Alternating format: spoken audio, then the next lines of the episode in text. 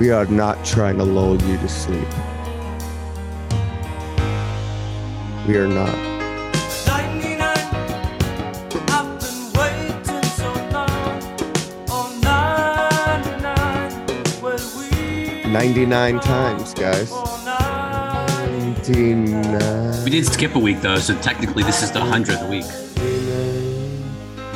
Well, welcome everyone to the 99th episode of the Light Shed podcast. Brandon Ross, Walter Piecyk, Richard Greenfield for the 99th time. Reporting live from Walt Disney World. I didn't think You're I'd ever say allowed that back, on the podcast. Rich. Rich, you're allowed back to Disney World. I, I am. I mean, Iger's gone, Chapek's in. I'm back at Disney World. Okay. And So not only are you allowed back, but they set you up. I, I was welcomed back. I was welcomed back. I mean, look, it is crazy how many people are here. It is absolute, complete insanity. I mean, I know it's spring break, But I, what I love, complete Rich, is, insanity. is that the whole time that Disney um, had kind of like banned you from everything, conference calls, this, that, and the other thing, you skipped going to Disney World. You brought your family now. Why? Because they would hook you up and get you a room, get you taken care of. Paid for it all of the room, so I don't know what that. I, I, know- mean, I kn- I don't think But staying yes. at the Grand Flor- Floridian is hooking someone up. Is that like a three star hotel at this point? No, it's like a Roach Motel. no, no, I've- it's, I haven't it's getting been to redone. It's getting World redone since I next was a kid. It's Chris, there's getting been a lot in the press about um, the fights between Chapek and Iger. Um, and I guess that Chapek um, didn't appreciate when Iger came back and during the pandemic. Do you think that will be discussed at any of the social events informally amongst the uh, attendees? Or is this like there's such kiss asses that go to these things that no one will bring that up because it's like impolitic, if that's the right word? Well, what, what's interesting is the CFO is the same. So Christine McCarthy is the same. So it's going to be interesting to see how sort of management sort of addresses. I'm sure this topic's going to come up because Chapek's only got a year left on his contract. So I think everyone is sort of stewing over is the contract being renewed? Is the board happy with him? Obviously, the stock is under pressure. Um, I, you know, I think it's interesting that they're doing the the meeting at Disney World because the re, not that that's so unusual for Disney, but no one's worried about the theme parks. I mean, the theme park business is bonkers, just like Brandon's live events business with Live Nation and things like that. Like everything that is sort of experience wise is off the charts. The issues where people have questions are what's happening with Disney Plus, what's going on with the Hulu situation, what's going on with sort of the future of ESPN and sports. So, like the big questions are not how are the parks and doing a walking tour of the parks. The big questions are all about the other businesses, which well, that's that's going to be the other two hours. Like you said, it was like an eight-hour walking tour of the park, and then two hours of Q and A, and the rest of the business and meetings. I mean, clearly that's what's going to be the focus there. I just want to know, Rich, are you going to be the guy in the front row like you always are? You know, and then it'll be like, okay, your next question comes from Rich Greenfield, and you're going to be like, um, Bob, my question is, why haven't you gotten a new contract? And then what's he going to say? I, I think the question is is I think the real first question is is just why is Hulu still out there? Like why are I we still you talking bring about this up Hulu? like every week. Yeah. I know. I think that's that's my question. If I get a question, which we'll see, but I'll be in person, so I'm going to have my hand up. I'll be in the Mickey years for sure. For sure, I'm going to be in Please, Mickey ears. Rich. Hold on, but but, but we're, you keep diverting from the point. I, I brought it up, then Brandon put it up, so I'm going to go back to it again. Thank it's you, in- Walt. It's it is in the media. Like Kara Swisher Galloway had like a 30 minute rant about this, and like and Kara's saying what a great guy Bob Iger is. He clearly has still has influence at the company.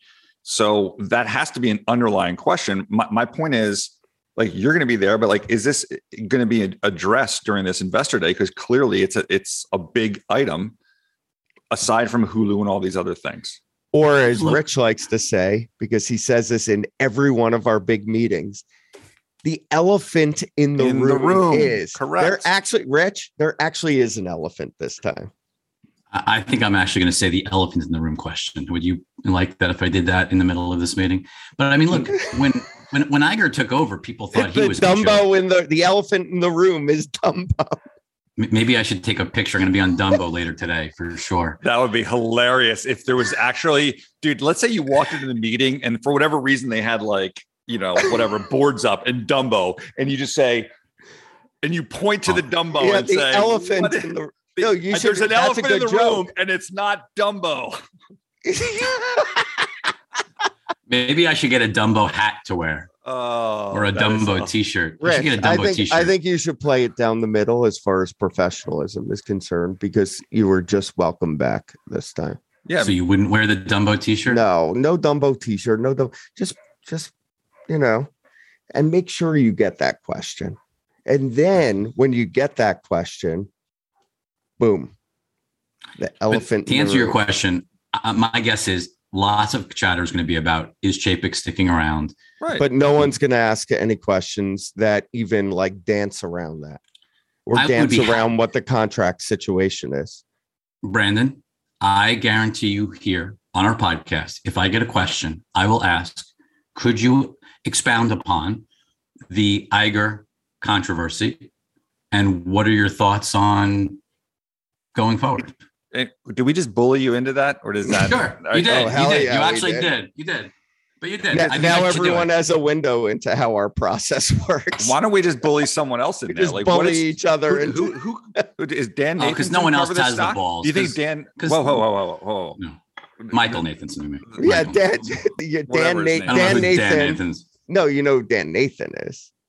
Dan Right. Nathan, right? The per- perma Right. bear It's on his Michael, podcast. right? Yeah. Michael Nathanson. Him and Dan Danny Nathan. Moses, like the market's crashing. It's been crashing for the last year. Like they're just super negative. All right, what's our first slide?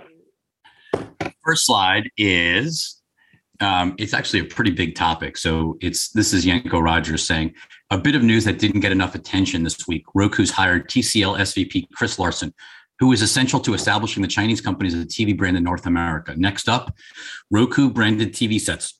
Question mark. Is this Now- the same Chris Larson that used to be a sell side analyst, telecom analyst? That Chris Larson, originally from Prudential, I a different, don't or a think so. Chris Larson. Walt, I think that Chris Larson might be a fairly common name. Even Brandon Ross is a fairly common name. I get emails for every Brandon Ross in the world because my email's brandon.ross at gmail or Brandon Ross at gmail. Uh, that's amazing. There's okay, so- guitarists, definitely So- people in the military, definitely people who work at car dealerships. So great. so Um, what does this say about Roku? I mean, in, in terms of them. First of all, is this speculation or is this truth? The- well, look, the, the, the question Come is Roku is facing more and more pressure uh, from competition. And so there's been, you know, a couple of weeks ago, we had a slide on here saying Anthony Wood, who founded Roku, said he thinks Samsung and others, Vizio, cave and just embrace the Roku operating system. I, I don't think we really believe that's going to happen. We thought maybe they buy Vizio to expand their device market share. One or the way, one other way of expanding your device market share um, and insulating you from operating system competition is obviously to build your own TVs. The market is worried about that because obviously that gets into a level of, you know, capital intensity and and you know a weaker business that than people were sort of thinking Well, about Roku. They're I mean, you're basically going from a high margin business, theoretically, in well, I guess you had the low margin business attached to it, but a your revenue source is going to mix shift down to a lower margin revenue source. You have to worry even more about supply chain issues, all these other things, components um, in the hardware, et cetera, et cetera. But I mean, the cost guidance was what the cost guidance was. And everyone was like, why is the cost guidance so high for this coming year? Well, one of the real explanations is they're building TV sets, Right. isn't it? I think, look, I think that's not the reason today. I think that's what might make the a, a leg further down. I mean, I think that's sort of the fear is that there is there more to come in terms of the cost side of this equation. I, that's what look. If it works, it obviously could be huge. I mean, if you could replicate sort of the success of TCL, but starting from scratch, obviously they have a good brand, they have a brand that's well known, but coming in and trying to create your own new TV brand, God, that sounds hard right now. It just What's sounds hard. TCL? What's TCL's market cap? I don't know. I'd have to look off the top of my head. I don't have that number, Okay. but I don't know. It just seems like a, you know, for for Roku, It's where the story was, we're just business. yeah, and, and look, this was supposed to all be about the operating system and about advertising and high margin and you know, all you know. And if you have to go out and build televisions, I just think it it really changes the story. And to your point, Brandon, maybe most importantly, changes the valuation. And yet people claim that Apple needs to make a TV as opposed to just continuing to, No. to oh. drive Apple TV pucks in there. You know, that into the never market. that never made sense. One of the reasons, I mean, I remember having this discussion with you guys. I don't know, ten years, whenever it was, and I had covered the big box uh, consumer electronics retailers at just or was just coming off it at, at that point, and I was like. You're going to like a six percent margin business or something from a what's the margin on on uh, the rest of Apple? for phones, I mean, you're talking 40 to 50% gross Exactly. margin. So Exactly. yeah, it's dumb. But you know, who knows? Like that was that that was prior to Apple's entry into the marketplace. You know, Motorola, I always remember, would struggle to get to 10% operating margins.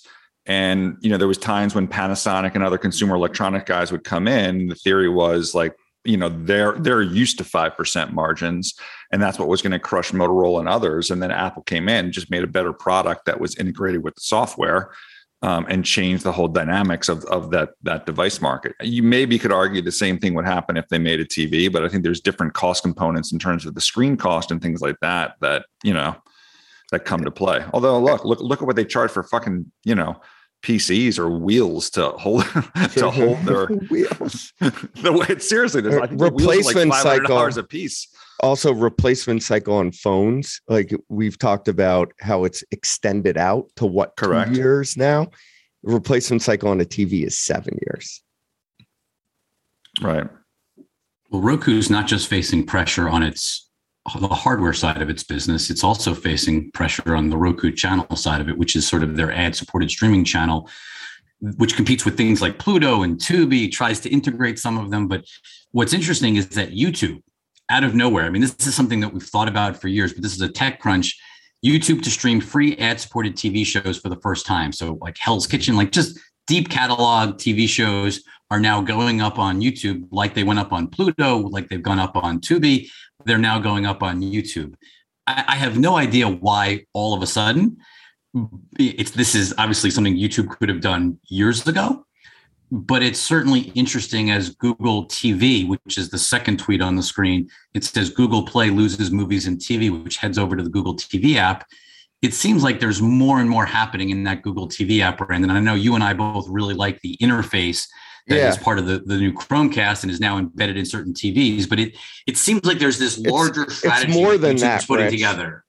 Rich, where has the preponderance of YouTube's growth happened in the last couple of years? The TV screen On the big sure. t- on the big TV screen. Absolutely. So now you have people watching YouTube on the big TV screen. Why Yeah. not start to link that with what people normally watch on the big TV screen instead of having them move out of the app? And if you could do it in a low cost way with low cost back catalog to keep people kind of busy and give them the lean back experience in addition to the more lean fo- forward experience, which is the typical YouTube experience, uh, then power to you you're going to take market share. So I, I think this actually makes quite a bit of sense.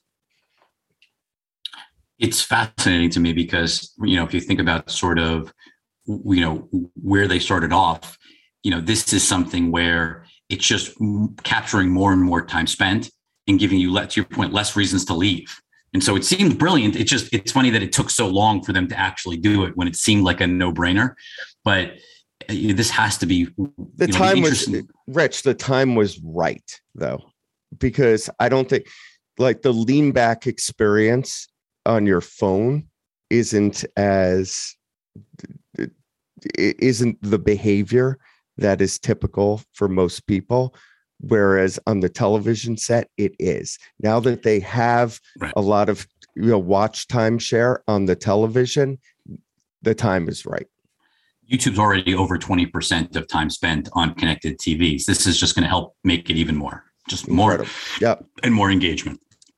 Okay, let's move on to And by the way, Um, it's a it's a low cost bet. It's not like they're investing in all this original content. And Correct. if it does work, right, then maybe you do go back to that original content strategy that didn't work before. Yeah, maybe. I I mean, they've been so reticent that like those dollars just didn't matter. I mean, they always sort of They, just said, they didn't on the small screen. Yeah, I guess if the you the viewership is enough, maybe that changes. Maybe. Yeah, I mean, look, you experiment at a low cost and you lean in if if it's working. So the other big news regarding Google, this is not so much YouTube related, this is Google Play related, but this is Daniel Ek tweeting out today Google Play and Spotify announced a groundbreaking agreement that enables consumer choice and sets the stage for what the next generation platform should look like. So basically, now you can subscribe to Spotify using Google Play billing. You don't have to use Spotify. And so sort of the the platform tax that had scared away the Netflixes and the Spotifys for somehow, we don't know all the details, but something occurred that got Spotify comfortable with Google. Now, is this Google sort of trying to take the lead and trying to win back and sort of, you know, sort of tame the government argument or the fear of regulation, getting out ahead of Apple, where there's been a lot of pressure. You know, obviously Spotify has bristled very directly with Tim Cook and the team at Apple.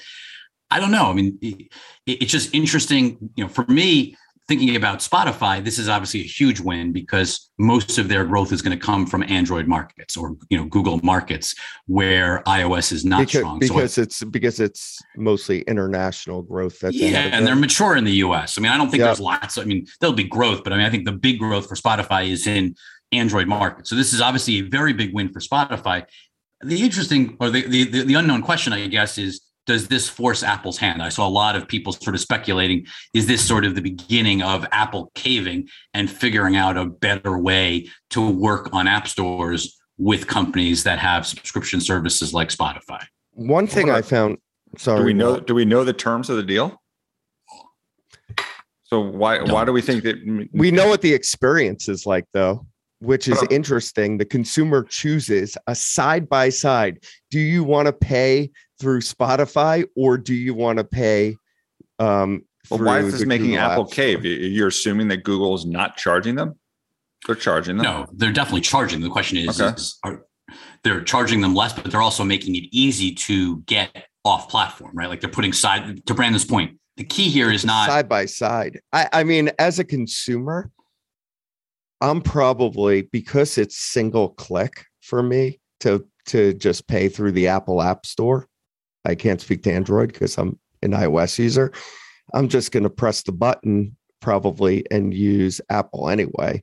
But not everyone will do that. Some people are keen to what's going on with App Store fees, um, and that may sway their decision.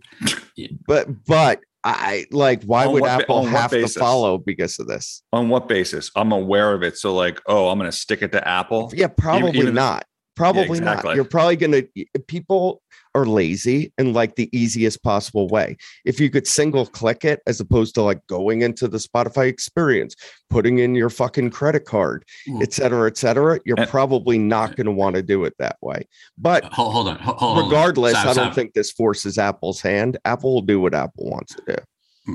My point is right now you could not subscribe to Spotify on iOS or Android. That's directly. right. You had to go So directly that- so it's a to benef- Spotify. So it's So this makes it easier so you can do that one click experience. Sure. The question is does regulatory wise does this put pressure to Why? create a similar experience on Well, iOS? actually, it just shows you that you don't need the regulatory. it's the exact opposite. Mm. Competition just Exactly. shows Thank you, like, Walter. Okay, Yes. There's it work, work work somewhere else. If it didn't happen, then you could argue maybe there's collusion between the duopolies to prevent this from happening. So this just once again shows regulators just back the fuck off and let the market take care of things. Brandon, you've been enjoying your Instagram feed. Why don't you read this? I have. Um, uh, from Adam Mosseri. Chrono update chronology, I guess it is. Today, we're launching two new chronological views for your Instagram feed, following and favorites. These options give you more choice and control over what you see in the app. Let me know what you think. By the way, this is funny because it kind of came on the heels of Twitter's failed experiment of forcing everybody into the algorithm and not giving the option of just having chronological choice. right. And then they went back on that. And then Instagram comes a couple of weeks later with choice. They're clearly leaning in right now to um into uh uh, reels and bringing more accounts and things you don't follow into the feed I don't even think it's just reels. I think it's just bringing more stuff you don't follow. And Follow I think by into- doing this, right. This is just is a reels sign. is a separate point we should yeah, but say. I, I Yeah. just think like the, the bottom line is this is about Instagram was always about what you followed. And now it's becoming more of an interest graph rather than a follow graph. And that is the big inflection point. They're shifting away because of TikTok. They're shifting away from the follow that's a great point That is what I think this is all about. And I don't think anyone's But ever going to use these two other inter- options. What's interesting, Rich, though, and we talked about this a lot this week. In the last like three or four weeks, I followed a shitload more accounts just because of things that came into my Sure. feed uh, that I happen to be interested in. Now, is the algorithm that great to show me some like, you know, skiing shit in my feed? Like I was at Big Sky a couple of weeks ago, and then the Big Sky account like came into my feed and I followed it. No, that's low hanging fruit. But the accounts that I was following over time, they get stale, right? And you need to spice it up and you need to see some new interesting things in your feed, TikTok competition or not TikTok competition. Yeah. And it has reinvigorated my usage of the product at insofar as time spent is concerned. and look, I think the the reality is the question is is does the following even matter? Or is it just they're getting better and better at showing you? Like you don't really follow things that look interesting on your TikTok feed. It just shows you more and more stuff that you hover over. Well, so if you end Well, up it does over, matter to a certain extent, though, Rich, because one of the reasons on I still go on Instagram is to see what my friends who, you know, like that, it's still like people who are not quite boomers, but almost boomers like myself. Um, it's where they're where they're posting, right? I just think you're going to see less and less of that. Is my guess. Yeah, it's going to be mean- more and more of things that just interest you. That's what the, Yeah. if it works. And the other thing is there's news out this week that Reels is starting to to work. I've noticed that the content in Reels um, has gotten better and there's been more of it recently and less of it that has TikTok branding on it. um, stocks trading at like 13 times free cash flow. If it inflects, stocks going higher. So we'll see. Let's move on to a little inflation, Walter. The catch This all for everything right now.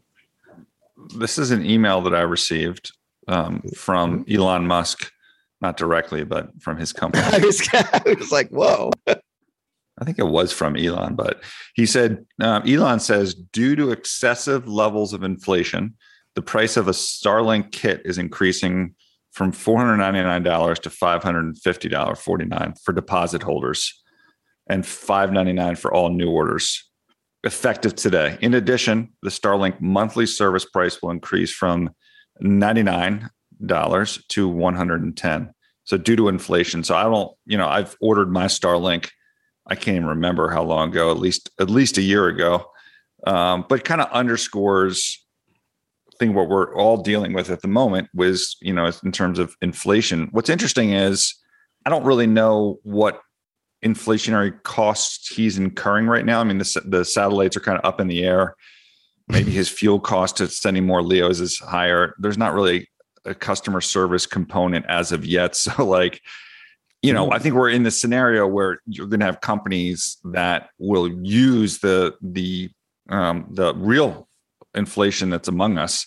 Um, Their cost, the fake an- cost inflation. Is that what you're as, saying? yeah, as an increased as a as a reason to increase um, as a reason to increase price. So I don't know, like our you know our companies, you would think you know there are there is going to be cost inflation. It's going to be more expensive to hire people for sure. Um, I mean, across our industries, we'll see who has pricing powers. Netflix, I think, has definitely shown, or not definitely, but seems like they've shown that they can increase price um, at a, re- at a regular cadence, kind of like cadence. the cable bundles have um, MVPD service has increased at a regular cadence for which is fascinating because that's that's you would think that that's a competitive market, meaning that there's other streaming options that are out there. You know, we'll see in the world of wireless and broadband whether a they'll use this kind of inflation to try and jack their ARPUs because all these companies need ARPU increases to make their numbers. Um, Meanwhile, Spotify is still nine ninety nine. How many years later, Brandon? Like decade later, it's still nine ninety nine. Yeah, it's, Well, we'll it's see. Like, I don't, you know, I know you you like to shit on A- Apple um, Music, even though it, it does have a decent market share. I, I don't. Netflix, I think, is unique um, in their content. If Spotify increased price and Apple didn't follow, Yeah, I, I don't exactly. know. I, I think it's more commoditized, and you'd have more risk of people shifting. In So- econ so- like 101 they or one you know they talk about perfectly substitutable goods Yeah, versus it's, the- it's the same library versus music. differentiated it's the exact same fucking thing Yeah, spotify versus apple music versus even like the youtube music now for some reason i use them all but so- whatever So, so why is Disney cutting price and jamming in advertising versus just take advantage of inflation on an irreplaceable product? well, which what product are you talking about? Because Brandon and I were just Plus. No, no, no. But li- Brandon and I were just talking about music, where it's the same exact library. Disney Plus Right, is but- not substitutable with the pro- The pr- so, the then why not problem raise with- price? So why not raise price more Because- and take advantage of inflation? Rich, here's here's the difference for Disney Plus. If it was just the super fans of Disney Plus, then they could probably raise price, but they're trying their hardest to get a broader audience. Right. So they have to look at that elasticity curve and hit this hit the people who aren't willing to pay the higher price. Figure that out.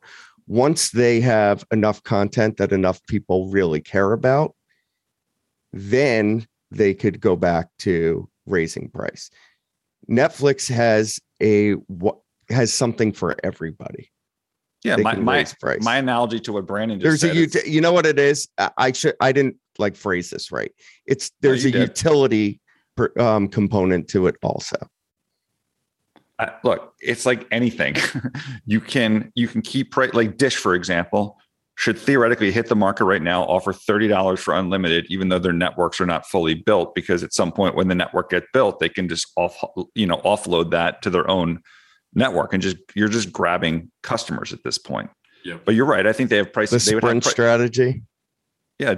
Well, no, Sprint couldn't do that strategy Yeah. because their network was garbage. So, and everyone knew it was going to stay Oh, garbage forever. okay. Oh, Yeah. okay. But didn't It- they try for- and like undercut them price or whatever? Yeah, but but you'd have to use Sprint's garbage network. In this Right, case, you, okay. you're you're using. Look, I don't Yeah, know why good the one, cable. yeah. At some point, the cable companies are going to do this with Verizon and say to say to the customer, "Look, customer, you're getting Verizon's network."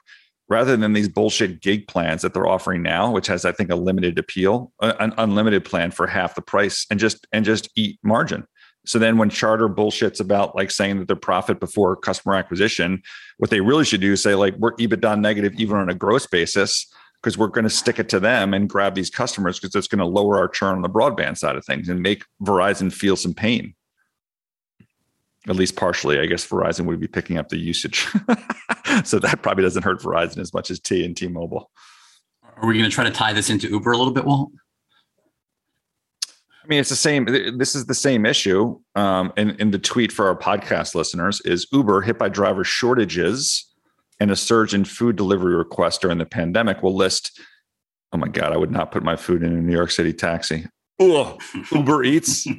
I didn't realize that that was part of this. Anyway, they're going to list New York City taxi cabs on its app, a partnership that until recently would have been unthinkable. This is like an anti Travis thing. Travis, if he was still running the company, would not have gotten rid of autonomy. Would would not have like done something like this. Um, you know, our our our own Joe Galone yesterday texted to us when this came out. You know, uh, you know, there goes your cheap taxi rides, and then you know, I kind of brought that up at family dinner. Like, but these are regulated rates, so it's not like taxis are gonna. You can't just increase the price. You, there'll be a service charge on top of it, but I don't know if it it changes. You know what taxis can drive. That's regulated, is it not? I mean, I, I, it is how this all works with the taxi commission and the medallions and all that. I don't honestly know, but yes, when you have all those service fees and charges and rates per mile, that's all set by the taxi. You know. So by- here's my so here's my question then. So after reading that tweet, which I didn't realize until now, when you select a car, I can select a black car or whatever it is. If I'm doing Uber Eats, I don't select the transportation. So you're telling me that if I'm in New York City right now and I do Uber Eats, that that might go into a taxi as opposed to an Uber Eats car? I I think it's trying to find more drivers to handle all of the volume. Although to be fair, in New York, I think probably a lot of the food is delivered by um, Bicycle. bicycle, bicycle, yeah, and those those containers. Yeah, I mean, uh, and you know what the reason? And if we discuss this with return mates moving to New York, right? Yeah. It's like That's the way parking, to do it it's in the city. parking and ticketing. Well, and now you've got all those bike lanes Yeah. as well to make it even more of a challenge. Exactly. Anyway, say this, look, the bigger uh, thing here is is just it's inflation, right? Whether you're it's Uber drivers, whether it's accountants, like the ability to try and hire people. too. Yeah, I don't know where everyone went. Like, where are they? where did all these people go? Well, cryp- I will say they are definitely at Disney. No, no, they're up. definitely in Disney World. They're all in Disney Yeah, World. how are they? you, How can they afford in Disney World? if They're not Dude, I don't know. Disney World is ridiculously expensive now. I have no idea. Um. So uh, Speaking this of is from pricing, Deadline. speaking of pricing power, by the way, that's what you should have have uh, worked in there. Well, because Nielsen has basically abused all of these media companies for years and years. For some reason, Nielsen is not selling itself. Uh, private equity tried to make sort of inroads, and, and Nielsen does not appear to want to sell to private equity uh, again. And so, what's interesting here, this is Deadline Hollywood. NBC Universal is expecting its is expanding, sorry, its relationship with ad tracking firm iSpot, uh, telling a room full of media buyers today that it will offer the company's data as an official currency starting at its upfront this May. And, and that's the important thing.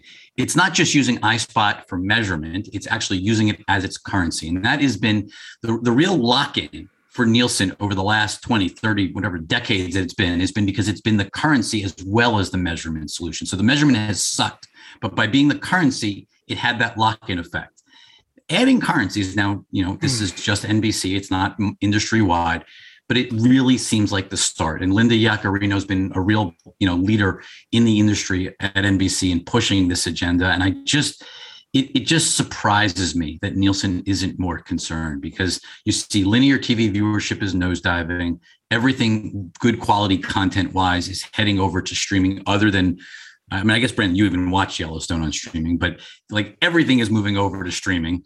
Um, even the The, things the are, most know, recent ser- uh, season I had to watch on YouTube TV, though, but it was all Okay. like which which meant ads. which is linear, which is linear TV. Yeah. So you, you did watch, you know, you I are had no watching. ch- I had no choice. I thought it was going to be on Paramount Plus for some reason. I subscribed to Paramount Plus. It wasn't there, and then I had to unsubscribe from Paramount Plus. The, the bottom line is, I don't understand why you are not seeing Nielsen sell this. You know, to me, that's this is going to be a huge mistake long term for Nielsen that they're going to regret. And we'll see. We'll come back to this, but I think this is an interesting move. We love what Sean and the team at iSpot are doing, and um, you know, we'll see. Uh, let's move on to uh, a little video gaming, Brandon. Uh, the uh, this is the aftermath of Bobby Kotick. Yeah, um, it's from Kotaku. Report two months before return, Overwatch League still has no sponsors. And in conjunction from Alexander Lee, Coca Cola has signed a worldwide multi year partnership with Wild Rift Esports. The agreement is a firm endorsement of Riot Games' plan to build a mobile esports ecosystem. So, first of all, with Overwatch, I, it has been a the Overwatch League's been a colossal failure. It, there's Not you, mu- hold on. You, you didn't believe that. Season one, you didn't believe that, right? Like season no, one. you I mean, if you remember that presentation that I gave at CES, I was Uh-huh. extremely critical of Overwatch League and the ability for esports to really monetize. One of the big reasons was key, it was the fact that the sport itself had to be tied somewhat to the popularity of the game and had to continue to evolve. And I wasn't sure that Overwatch itself would be able to do that. It turns out Overwatch 2, yeah, it's in some kind of closed beta now. Nothing's happened there. Nobody made money buying Overwatch teams. That's All those right. This- people, made, nobody made any money. the, Everyone spon- just the, lost. spot, the sponsorship at the beginning was somewhat robust, but but it didn't really grow from there. And now, on top of it, sort of the Black Swan event is all the crap that went on at um, at Activision, and that's the real reason that Coca Cola is no longer a sponsor there. It's why Bobby Kotick's no longer on the board. And then on the flip side, Coca Cola went and sponsored Wild Rift, and that does show you that mobile esports um, is beginning to take off, and that there is some interest around it, at least from the from the sponsorship side. It- nothing too sophisticated um, to talk about in these tweets, but uh, esports is a difficult business to make money in, and just shows you know the circus of Activision. That's all. But when you think about gaming and mobile, um, clearly Netflix is not, you know, is not slowing down. I mean, it seems like every week or two, Brandon, we have something to talk about on Netflix and gaming. Yep. And I don't, I don't know if anyone's really playing a lot of these games yet. Like, I don't feel like there's a lot of buzz about it yet. But they're clearly putting a lot of energy, dollars, time into it. I mean, this is another tweet from Janko Roettgers saying Netflix buys Boss Fight Entertainment to continue its push into gaming. Uh, there's a tweet here from Game Industry. Tekken is getting a Netflix animated series. Tekken Bloodline is set to release this year on the streaming platform. So that's game turning into the TV show. And there's another Witcher game coming out, which is based on a game. So sort of both ways, gaming into shows on Netflix or content on Netflix and you know, sort of more games sitting on the Netflix platform seems to be a big theme for Netflix overall. yeah, and the real theme here is buy versus build. Netflix has always been build first, and this time they're moving into buy, and they're doing it. it no And you big think it's just time is of the essence? but- It's just but- time is of the essence? I think it's just really hard to build um, game studio chops. And it, it takes years and years and years, and you may or may not be successful at it. I think you look at what uh, went on at Amazon, it took them a long time to have anything that remotely broke broke through. And they put a bunch of dollars into it trying to do it on their own. So yeah, I, I would expect more acquisitions uh, to come from Netflix here. And then the other side, they continue to push in on the video content side into video game content. Um, and the other tweet is reflective of that. Next. This is for Walter. Um, Tech Insider says Apple is reportedly working on launching a subscription service for iPhones and other hardware. So this is, you know, I get a lot of inbound on this. Oh, what's Apple doing? There's always speculation on Apple. They're pretty good with their their secrecy. Um, I think someone was actually quoting Loop Ventures, which is Gene Munster. Let's keep in mind Gene was predicting a TV for about a decade, um, which is still yet to materialize.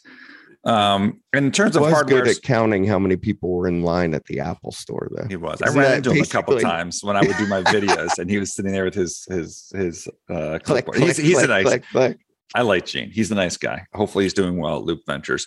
Um, but at the end of the day, like this was an interesting thing. If had they done it like five years ago. Um, second thing on the accounting, like the way accounting works, and I, t- I remember talking to Apple about this years ago when this was when some of the hedge funds were pushing them to do this because they wanted Apple. This is when growth was very slow, and they wanted Apple to be more of a recurring revenue business.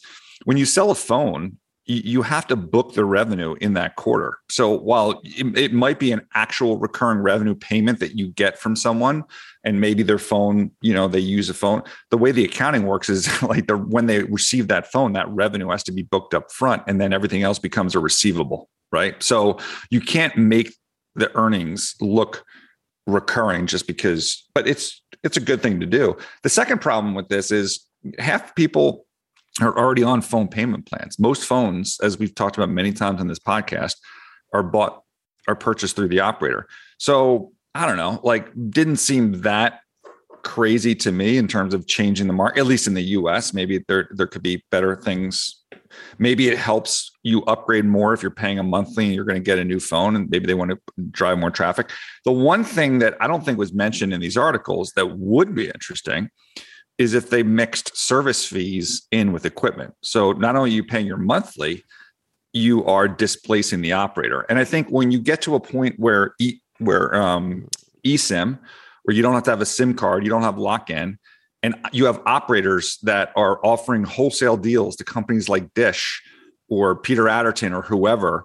If all this and, and remember, like years ago, they Google Fi, they would not they didn't want to AT&T and Verizon didn't give Google an MVNO. Now they're desperate for whatever fucking revenue they can get. So there could be a scenario where you have an eSIM that Apple gets wholesale agreements from multiple carriers and just becomes an operator. You just pay Apple a monthly charge and you get your equipment and you're also your service provider.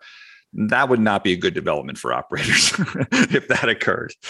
And and and like the issue is it's like you know, originally no one was going to give cable an MVNO, and now the and now the cable companies have the MVNO with Verizon. AT and T would love to to get that traffic. Like you're going to get to a point where they're effectively going to commoditize themselves, but we'll see if that happens. Is that the Oxio thesis, Walt?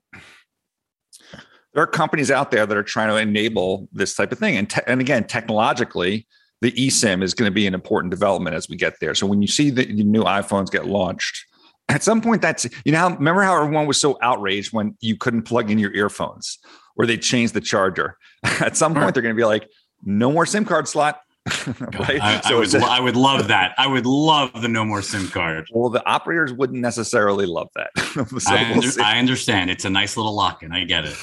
we'll see how that goes Okay, sticking with a, a little bit of hardware, we've got a story from uh, Alex Heath.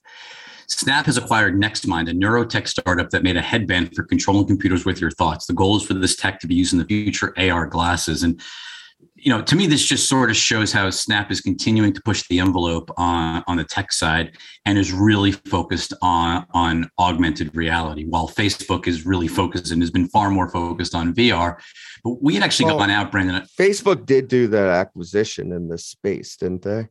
Like they made a fairly large one. So I guess the next level of computing is going to be mind control.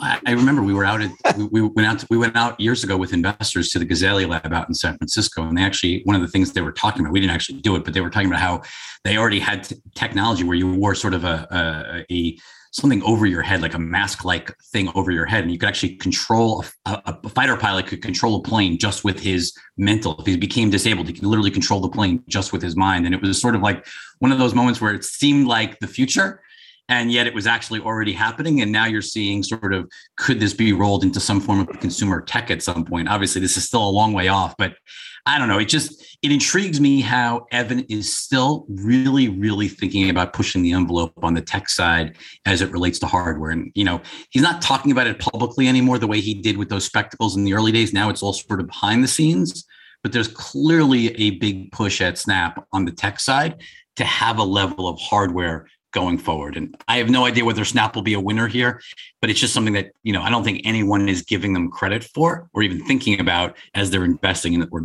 given where the stock is. No one's even thinking about it, the stock at all right now. I think if you go to slide 123 on Masayoshi Son's 300 year plan, he has predicted the future of telepathy with your pets. And you can um, communicate with your with your pets via telepathy, if I recall. But I I will maybe I'll tweet that out later for our podcast listeners. Still, still one of my favorite all-time decks. This just reminds me of the Tenacious D song where he's like, I'm going to kill you with mind bullets. I also remember the unicorn. I also remember the unicorns jumping over the valley. I know that was a different deck, I think, but I still remember that slide um, from Masa. All right, next. Um, uh, Walter, since you are our resident premier lacrosse expert, could you please read this? Uh, there's nothing that bores me more than when my friends who have kids that play lacrosse talk about lacrosse. It's like the most boring thing ever. and I've attempted to, and I apologize to lacrosse parents that are out there, but honestly, like my daughter played lacrosse. It's not an interesting game. Sorry. And, and by the way, I was a rower in college, as you know. I, That you is know, not interesting, Walt. 100% not interesting, uh, but I wouldn't talk Although- about rowing. And, and My like tell father-in-law like, yep. in, in his reti- in in Yeah. his retirement has tried to become a rower, but he can't really get the oar in the water.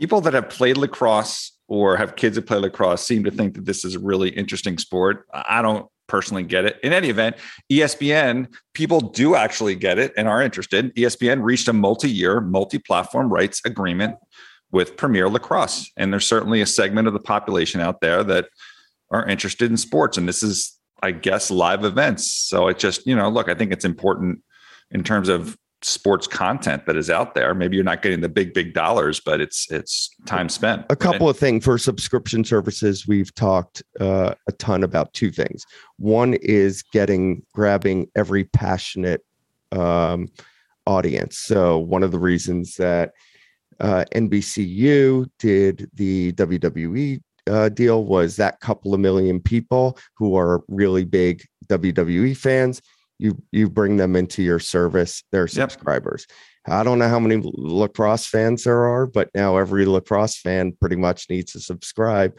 to ESPN Plus. Okay.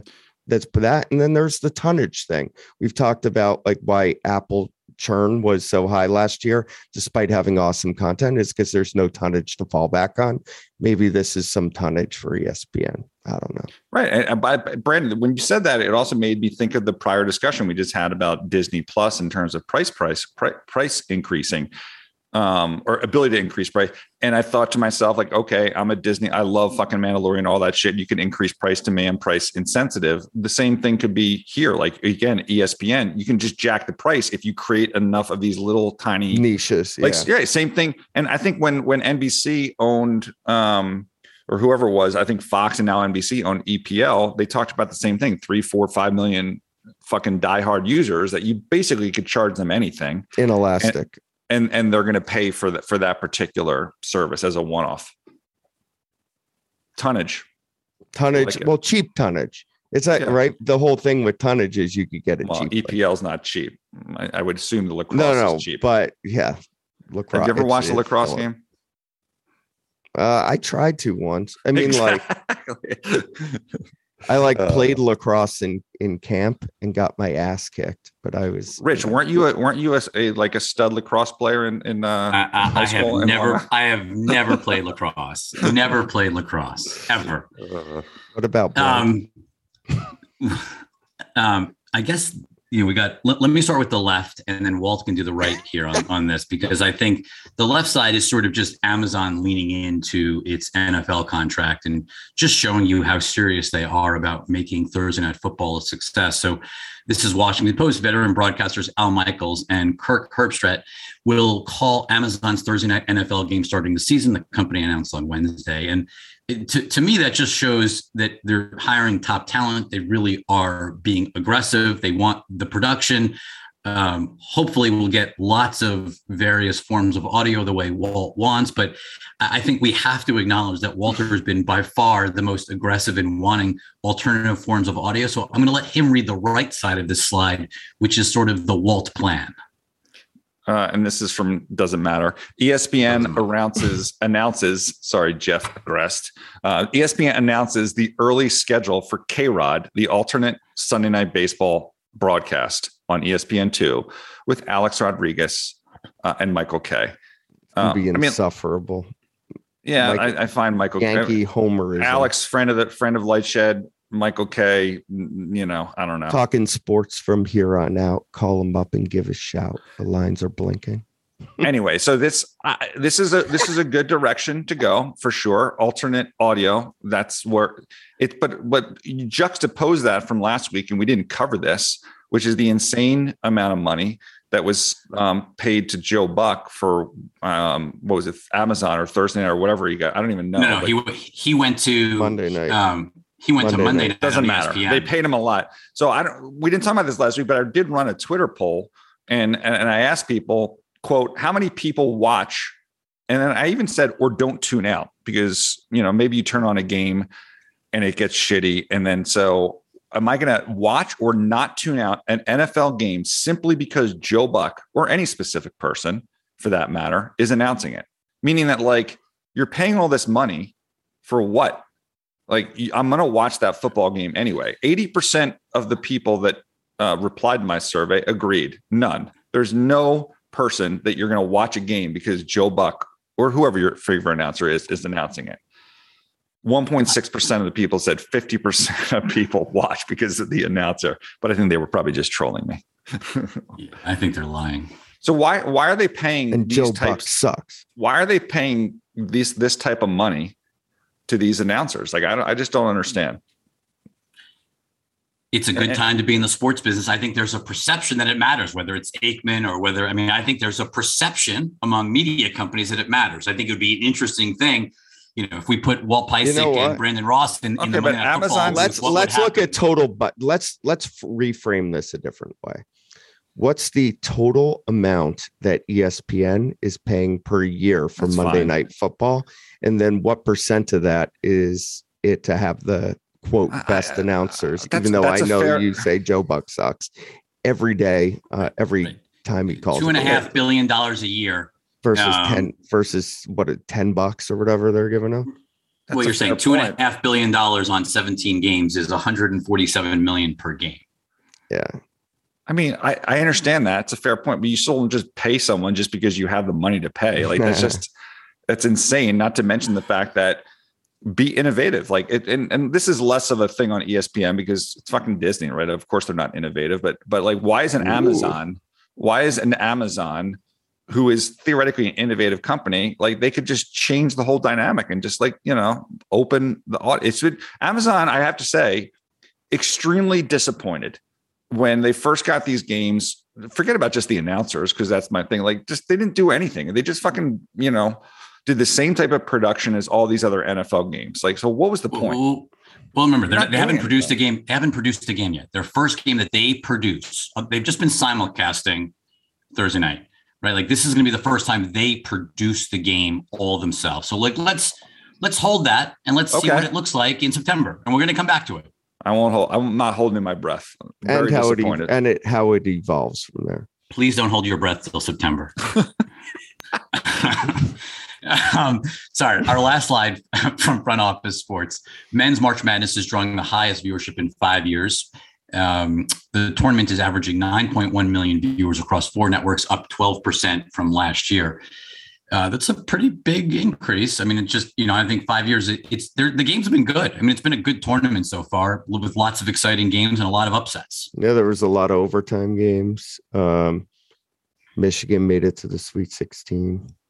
And then lost to you had Villanova. get that. and then lost to Villanova. So I have a theory on this, Brandon. You are the expert. You wrote a long piece on this many moons ago um, in terms of why ratings were down and now why they're up. The the live betting on the college basketball games is like free money. I mean, you have a team like Michigan Free have money. free money, free money. You- Michigan has a little rally. They're playing Villanova. You know, Villanova is going to succeed in the end. Um, I just say that to troll you on Michigan, but there's obviously I- other teams. What? That was sudden. So anyway, so live. So I, to, to me, the live betting on these games has been great. Um, so maybe that maybe the the gambling aspect of March Madness is taking ratings. I mean, I you s- would you would have to look at a market by market basis. Um, what what the ratings are. So if those right states where that gambling have fair. legalized We versus those that. states that Can we do haven't. that? I mean, it hasn't really impacted We have NFL tr- ratings. we actually have tried to do that in the past. with and NFL, I think, I think, someone right? tried sent else. us who had some data sent us some analysis and it was inconclusive. I mean, I don't think Um, the games are any better. You have St. Peter's, which is a, a great story. Hopefully, they win today. Doubtful. I think they're 12 point uh, dogs, but like, you know, so maybe that's. But that. But you always have teams like that. Other other um, thought on this, Rich, is since I have been enjoying gambling on March Madness, um, I have Directv, which is great. Yeah. No latency. Uh, there's sometimes I have another TV where I'm using Google TV. Yeah. Um, the there the latency on it makes live betting impossible. I But know. By the, ti- I by, mean, the t- by the time you see what happened, in in fact, there was literally spoilers when I'm looking at the live lines. And I saw the line move. I'm like, oh, I guess I guess Michigan is going to score here because the line just moved. I think Michigan's going to go on a run. It's ridiculous. we put out this whole piece, that demo of Phenix t- Television Yeah, or Phenix, Phenix, uh, yeah. Systems, showing the latency on Fubo and YouTube TV versus cable versus being in the arena or stadium. It is shocking. It's shocking. The latency is a very big issue that all companies need to deal with if they want betting to be a big deal, especially in-game betting. It's a huge Yeah, issue. And the other thing, I, my other complaint is for for those the you know I know people in, in online gambling follow us. You can't on the hot games with five minutes left. You can't just take the lines off, dude. I mean, honestly, like if you want credibility to your product, you got to keep the lines on. You can't just say no. I'm not taking any bets. Sorry, no. I'm going to find platforms that will not take lines off. Is there a big And game you're you're out. focused on tonight, Walt? You're gonna watch the Miami game? I mean, I, uh, no. Miami in the Sweet 16. Miami's playing tonight. Nine other to than, nine. other than tonight. other than other than Villanova, I'm dispassionate. It's just about making money, watching the games, feeling the feeling the flow of the game, seeing how I can pick off easy odds. So well, because I sometimes teams for go Carol- for rally, teams go for rallies, and you get the and the spreads move, and you're like, you know, the better team is going to end up winning, and and most of the time that ends up happening. We had And Carolyn Everson couple. on Lightshed Premium Access this week, and she was very excited about Villanova. She is a very hardcore Villanova alum, Nice. who I am sure will be at some of the games to come. I guess uh, us we, Philly college people should root for Villanova Yeah. since they're Big Five, right? Well, you know, who was it? One of the one of the Barstool guys, who's actually the Philly guys, claiming it's like not a Philly team. Like, what the fuck are you talking about? I went to high school in North Philly. When Nova won the championship, everyone in Philly was it, Villanova is a Philly team. I don't care what people say. Walt, I have a question for you. What? What is she saying on the music now? Do the translation or the news and Flicken? Either or. Well, this is 99 Luftballon. Luftballon. balloon. So Great now we know that Luft means red in German. That's true. No the other words though. That was our that was our big learning for the day. Next week we will see you for our 100th episode episode of the Light Shed podcast on April Fool's Day. Have a great weekend, everyone. Bye bye.